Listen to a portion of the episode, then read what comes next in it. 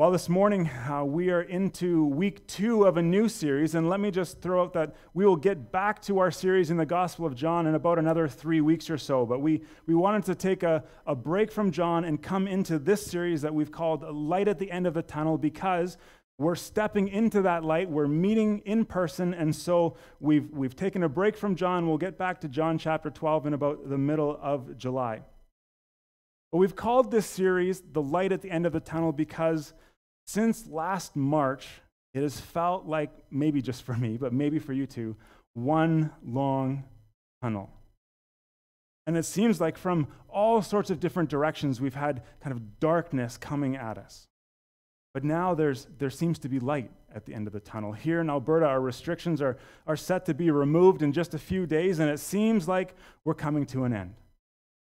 But the question we want to wrestle with through these five weeks, looking at five biblical truths to putting this COVID season behind us, is, is exactly that. What is it going to take to put COVID, put this season of the last, again, 15 or 16 months, truly behind us? What's it going to really take for us to step out into the light? Especially because, as we said last week, the last 15 months or so have been about more than just a pandemic. It's been about more than just a virus, which means we're going to need more than just vaccinations and an easing of restrictions to get back to normal, whatever normal looks like. Lastly, last week we talked about the need to stop social distancing, and we said that phrase, stop social distancing, had nothing to do with giving people space and staying two meters away from one another. But when we said stop social distancing, we said what we need to, to work on and aim for and, and have grace pour in and through us so much is that we need healing in the relationships that have taken so many hits over the last 15 months. I think it's just been uh, increased. COVID has just put so much more stress and anxiety on our relationships, and, and things that maybe wouldn't affect us as much have really just blown up and it's cost us friendships, maybe even within families. So we want to extend grace to one another. Today, we're going to look at the second biblical key to putting the past 15 months behind us. And in the next couple of days or couple of weeks, we've been told that we can take off our masks. And so that's our second biblical key take off our masks. Once again, this is about more than just a piece of cloth. It's about the things that we may have been hiding for the past 15 months or more.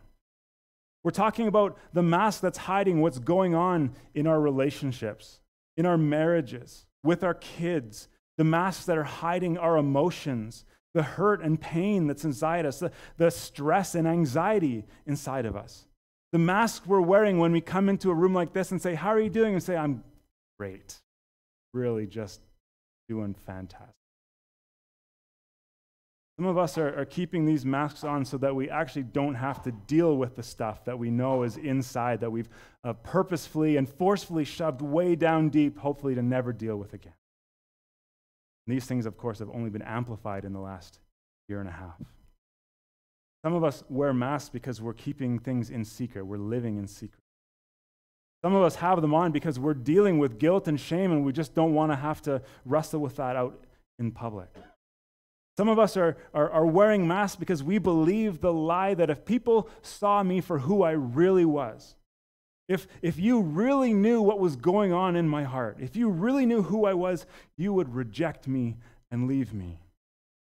And finally, some of us keep wearing our masks because we really believe it hides and covers up whatever we've done or whoever we have become. But the one thing that is common to all mask wearing. It doesn't actually address the thing behind the thing.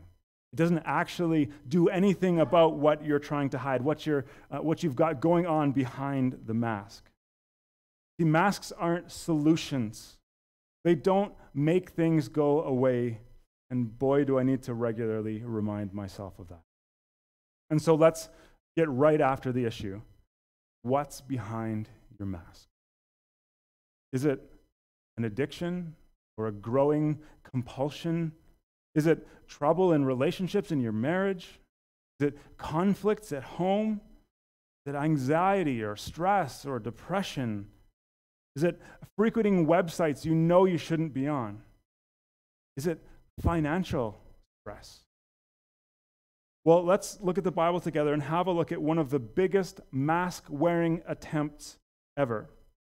It's probably a story you're familiar with, but it's a, a story about a man who made a series of choices that, that kept stacking up on top of one another from a place of vulnerability. And largely, this was a result of him working from home instead of going into the office. Sound familiar at all? Let me start reading for us. If you've got a Bible, we're going to be in the Old Testament book of 2 Samuel. And I'll start reading from chapter 11, uh, starting at verse 1. In the spring of the year, when kings normally go out to war, David sent Joab and the Israelite army to fight the Ammonites. And they destroyed the Ammonite army and laid siege to the city of Rabbah. However, David stayed behind in Jerusalem. Now, late one afternoon, after his midday rest, David got out of bed and was walking on the roof of the palace. As he looked out over the city, he noticed a woman of unusual beauty taking a bath. He sent someone to find out who she was. Let's stop there for just a minute.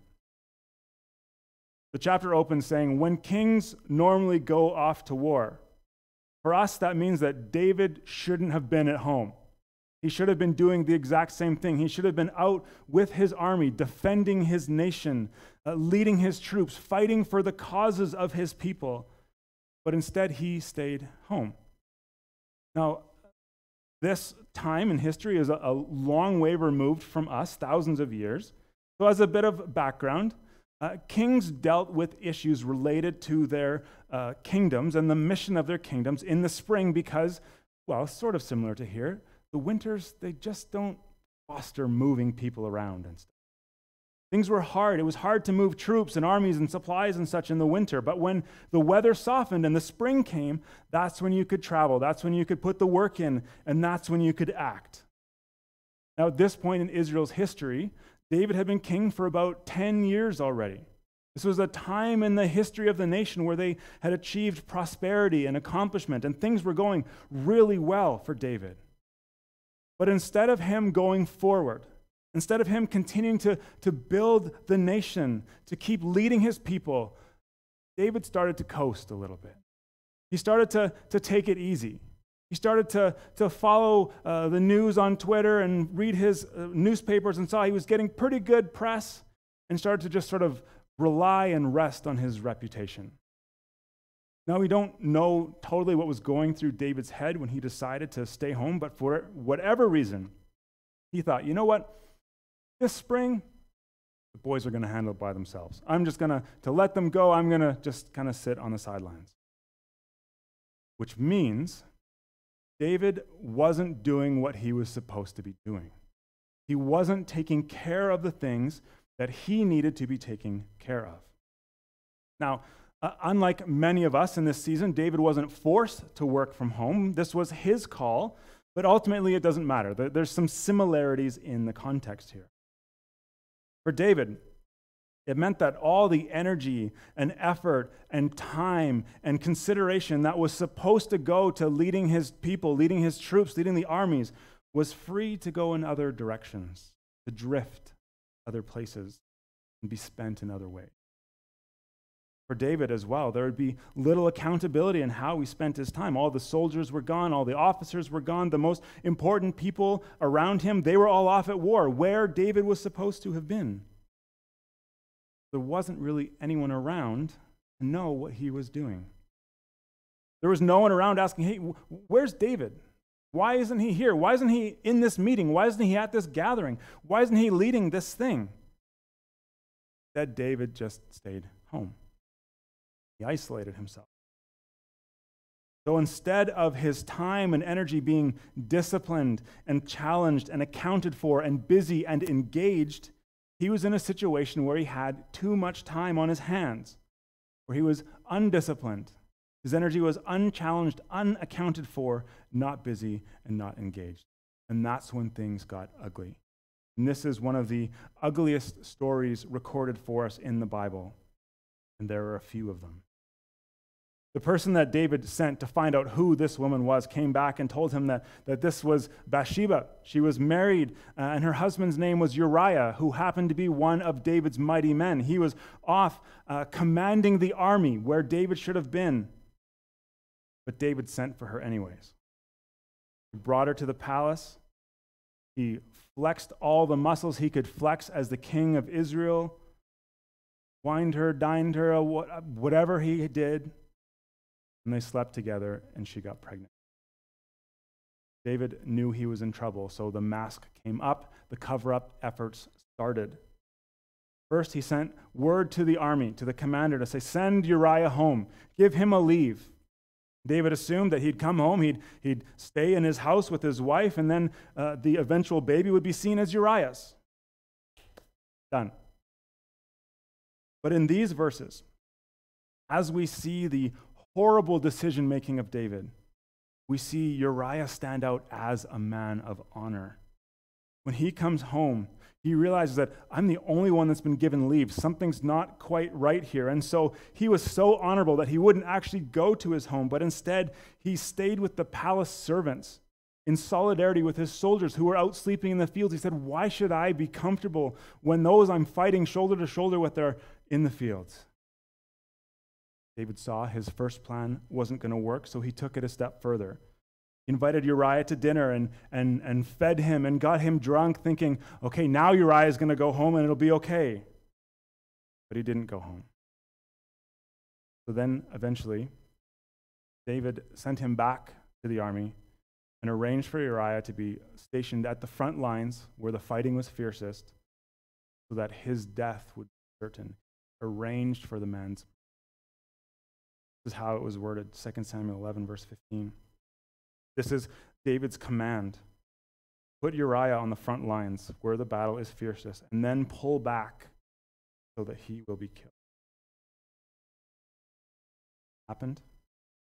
Finally, David figured he was in the clear. He'd, he'd covered his tracks, and then he married Bathsheba. That's quite the mask. That's quite the, 15 months of working from home or whatever, right? So, what happens next? It's important that, that, that we, as Bible readers, come to the text and realize that just because something's in the Bible doesn't mean that it's recommending us to do the same thing. The Bible is often descriptive, not prescriptive. So, this is not a passage of a good example. Let's make that really clear. God is not pleased with this at all. And so at the beginning of the next chapter, chapter 12, he sends a prophet, uh, Nathan, to tell David a story, to tell David a parable that would actually get right through to David and would deal with his emotions, it would deal with his sin, it would deal with his mask. Now, as you maybe remember, David grew up a, a, shepherd, so he was familiar with the, the stories of, of sheep and what it meant to be a shepherd, and all these things. This was his history, so it, it, all these, these things resonated with him in his heart. So Nathan, Nathan told him a story about a shepherd. Let me read that for us from chapter 12. So the Lord sent Nathan the prophet to David to tell this story. There were two men in a certain town. One was rich and one was poor. Now the rich man owned a great many sheep and cattle. and The poor man owned nothing but one little lamb that he had bought. And he raised that little lamb, and it grew up with his children. And the little lamb ate from the man's own plate and drank from his cup. He cuddled it in his arms like a baby daughter. One day, a guest arrived at the home of the rich man. But instead of killing an animal from his own flock or herd, he took the poor man's lamb and killed it and prepared it for his guest. David was furious. As surely as the Lord lives, he vowed, any man who would do such a thing deserves to die. He must repay four lambs to the poor man for the one he stole and for having no pity. Then Nathan said to David, You are that man. So, what happened to David's mask? God actually stepped in and took it off. God made David see that his life and his actions and his choices and his breakdown that happened here. And what happened next? What happened after God steps in? Well, the Bible tells us down in verse 13 that David confessed to, to Nathan, excuse me, I have sinned against the Lord. David was broken. He confessed his sin and then he owned it. Now, I don't know what kind of mask or masks you're wearing, but it's time to take them off. This morning, we're going to look at, at four masks that often we wear. Maybe uh, every one of us, I suspect, every one of us will identify with at least one, maybe more. The first mask that, that many of us are wearing and, and often wear is one that hides our emotional distress. It hides our anxiety. It hides the depression. It, it try, we try to use it to cover up our mental health, make it look like everything's fine. And the reason we wear this mask is because so often, tragically, people view uh, their own anxiety or anxiety and depression in others as weakness. Something that, that shouldn't be tolerated or something that I shouldn't allow in my life. So I'm going to keep that a secret. I'm not going to let you know these things that I'm wrestling with in my heart because you're going to then look at me as being weak. I think as a culture, we've made some progress in this in the last little while. And I think in the church, I hope we have as well. And I hope we continue to. Because we need to take that mask off. We need to be able to talk about our mental health. We need to have people who are close enough to us to check in and say, No, how are you really doing? I know you're going to say fine when I ask you, but let's, let's forget fine. How are we really doing? We need to be able to help and carry one another through these things. Maybe especially after the year we've been through. The anxiety and depression, they're, they're nothing to be ashamed of. It's not, a, it's not a spiritual fail that you're wrestling with these things. It's certainly not some kind of sin. So if you need help, reach out. There are lots of resources available to us in the town, in, in the Bow Valley, in our province, and within the church as well. It's okay to be anxious. It's okay to be depressed. It's okay to ask for help. But let me suggest what's not okay in all of this keep it to yourself, keep hiding behind. First mask is the one we use to hide our emotional distress. The second thing that is behind a lot of masks, and, and we've seen ramp up, especially in the last 15 months, is addictions. There's lots of kind of addictions and all sorts of levels of dependency and, and kind of gray area relationships with things. Ah, you know, I could quit that anytime if I wanted to. It's okay. But what we're talking about are those things that are, that are life controlling, life destroying, all consuming addiction. Could be pills, could be pornography, could be gambling, could be alcohol, could be food, could be games, could be social media. The list goes on and on. These are things that we have an unhealthy relationship with. The, the classic definition of addiction is it's the compulsive engagement in something despite adverse consequences. Say that again. It's a compulsive engagement in something despite the adverse consequences. We know this isn't good for us. I know it's not good for me, but that's all right. And it's amazing the degree some keep this behind their masks.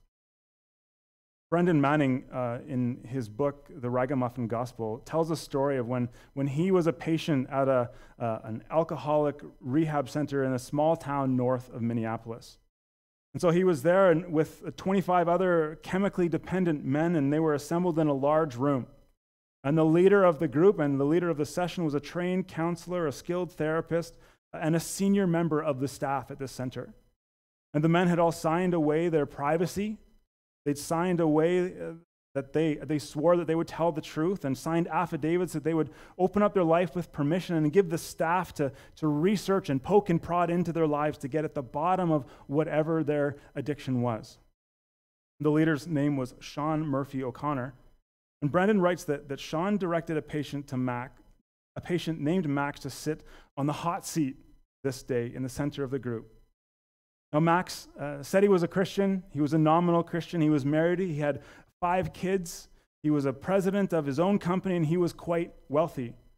And so, the first question O'Connor asked him Listen, I want to get into your history. How much have you been drinking per day? Max says, Well, I have, I have two Bloody Marys before lunch, two martinis after the office closes at five, a couple of martinis at dinner, and a couple more drinks before bed. Okay, so eight? Eight a day, Max? Absolutely right. He says, No more, no less, that's it. Someone else in the group kind of then chimed in and said, Listen, have you ever hidden a bottle somewhere in the house? Max said, Oh, don't be ridiculous. I don't have to hide anything. It's all out in the open. Hey, Max, how many bottles? Max replies, Well, I don't really know. I don't have the official count. Uh, offhand, I'd say, I know I've got a couple cases of vodka here. I've got a, a case of Beefeater gin there. I've got a couple bottles of bourbon and scotch and a few other liquors. They're around. The interrogation went for another 20 minutes. And Brennan reports that, that Max fudged and hedged. He minimized and rationalized and justified his drinking patterns.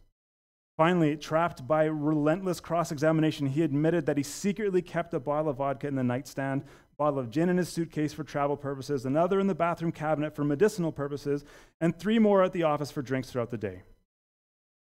Ben O'Connor, the leader of the session, said, Okay, get me a phone. Telephone was brought in. He dialed a number in Max's hometown. He put it on speaker so everyone in the group could hear. The person answered. O'Connor said, Hey, is, is, is this Hank Shea? Yes. Who's this? Well, my name's Sean Murphy O'Connor. I'm a counselor at an alcohol and drug rehab center in the Midwest. Do you remember a customer named Max?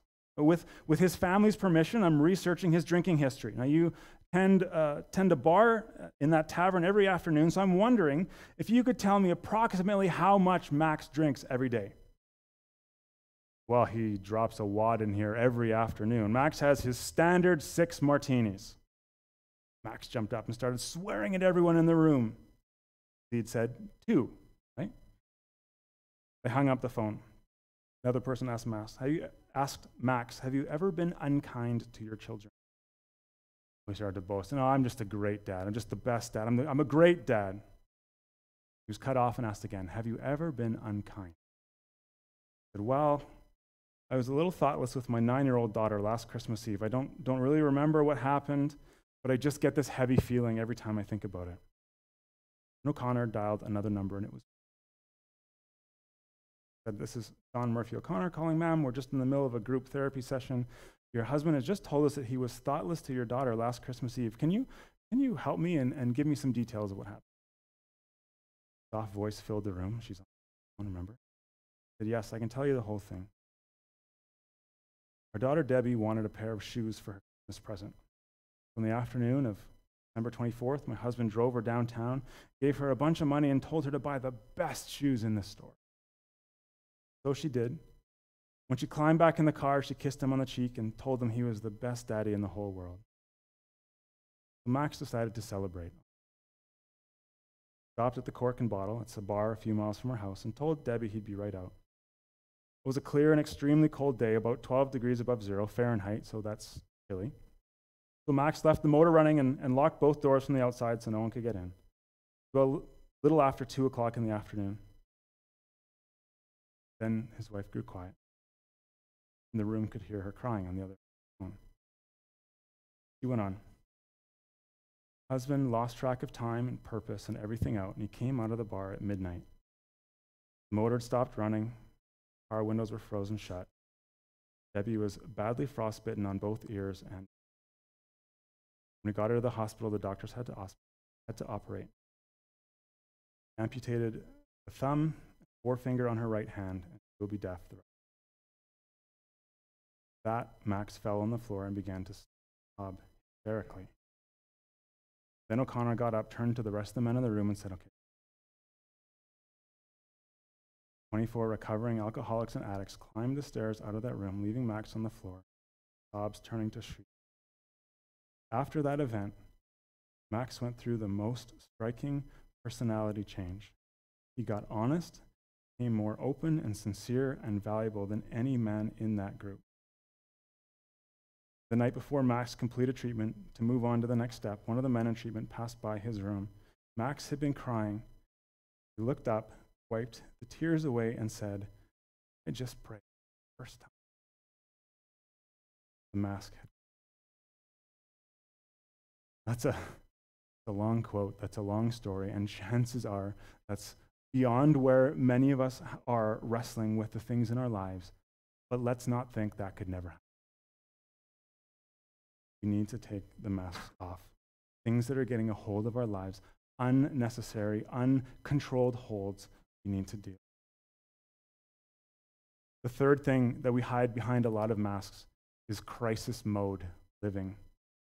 And what we mean by that is during, during the last 15 months or more, you've been hit by, again, one or more personal crisis. And you've been dealing with it, but you've been dealing with it alone. Maybe it's something with a, with a family member. Maybe it's been a, a financial setback or unemployment. Maybe it's a medical issue. Maybe it's been COVID itself or cancer or miscarriage or, or whatever else. Maybe it's a marital crisis and you just don't know what to do with it. This has been a season where those things just seem to get piled one on top of another. That mask needs to come off. That, that crisis mode living needs to come off. And what I mean by that is you need to let people in, you need to be served. You've got to be loved and you've got to be known. You need community. We need people around us. You need friends and you need a family. We need to be able to take off our mask and say, listen, my name is Sean. I've got this going on in my life, and frankly, I'm scared to death. I don't know what to do. I just need you to ask me about it from time to time. I just need you to, to carry me through this. I need you to, whatever, I need your help. You know what the church is supposed to be as, as a family of faith, among other things?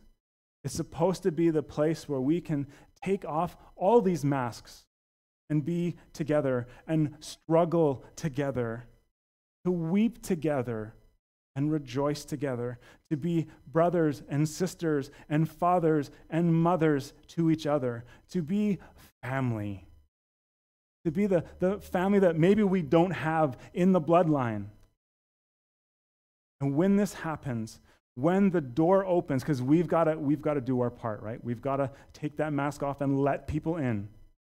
But when we do that, the door to, to giving and receiving love and support turns us into, it gives us the ability to become all that God has for us. We share in each other's burdens, and when we do so, we make them lighter as we shoulder them together.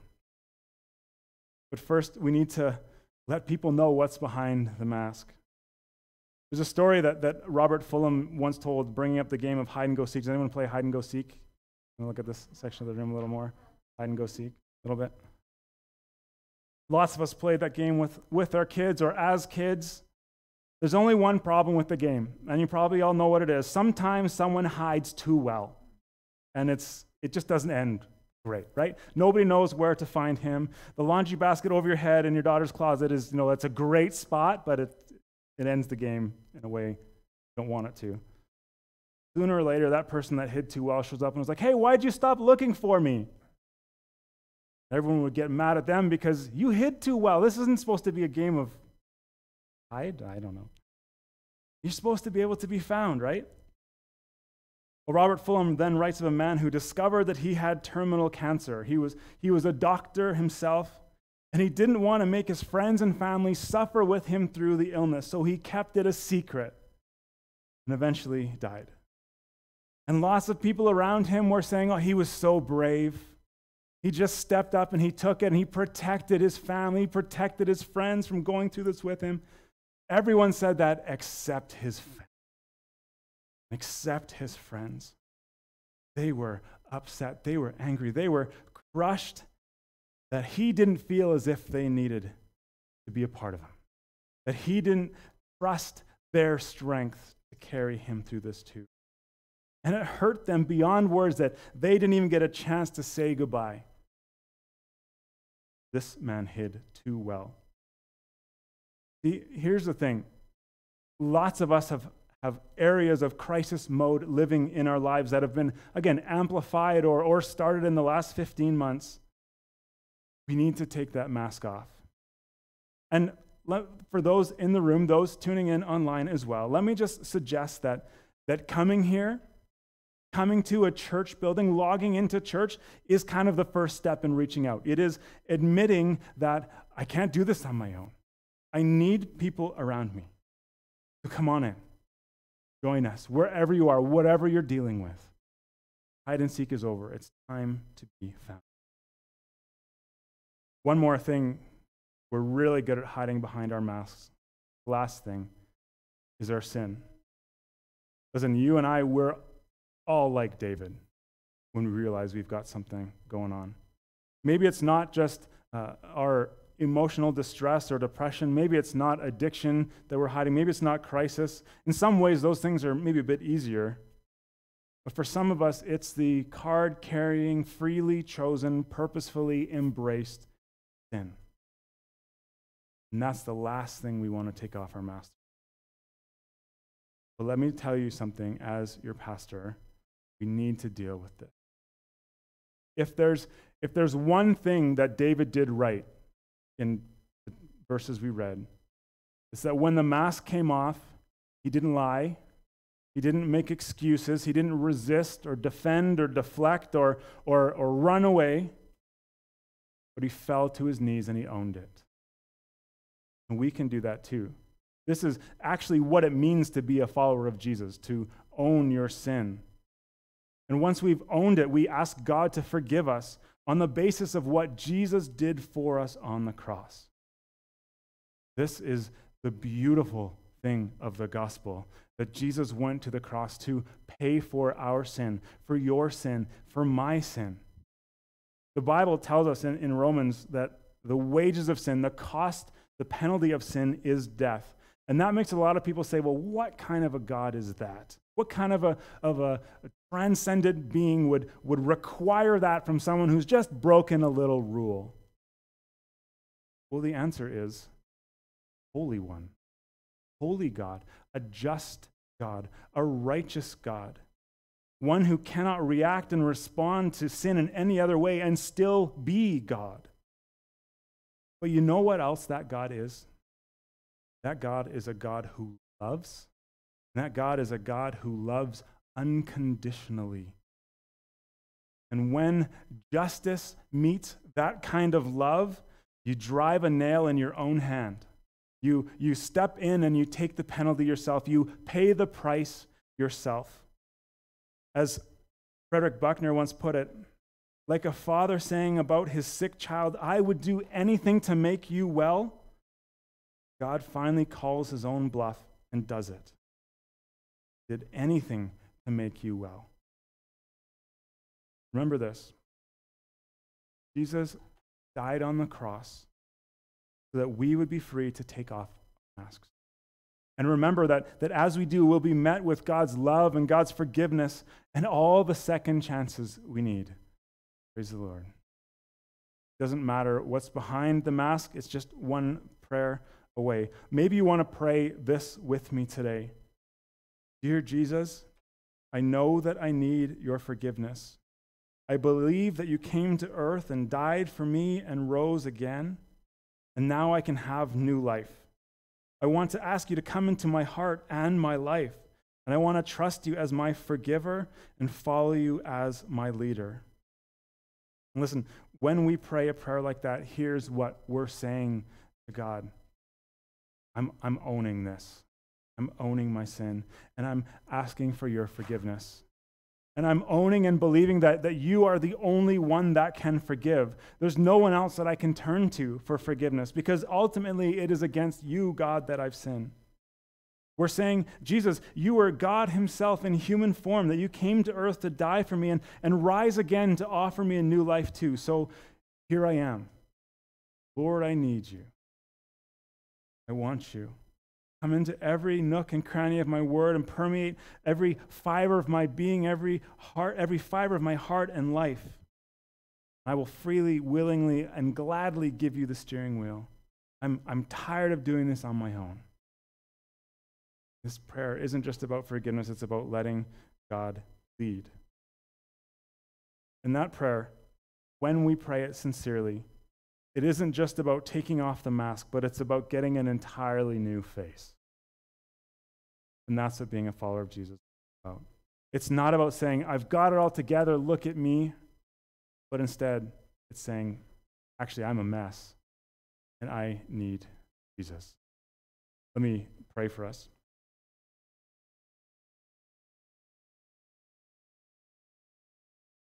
God, thank you for this time that we have together, and thank you for this challenge. I pray that as we go through these five weeks, as we consider last week uh, how we are, uh, we need to add grace to our relationships and, and stop pushing people away over issues that may turn out to just be trivial.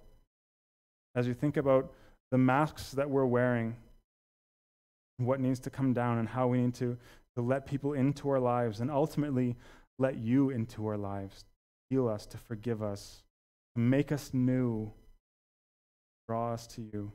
I pray that, that we wouldn't just go and uh, log off in a couple minutes or, or, or head out of the parking lot in a few minutes and, and kind of forget what you've maybe been stirring up in our lives. But I pray that you would speak to us, that you continue to challenge and convict us, that you would draw us to what you've got for us. That you would heal, heal the areas of brokenness in our lives. We pray these things in Jesus' good, good name. Amen.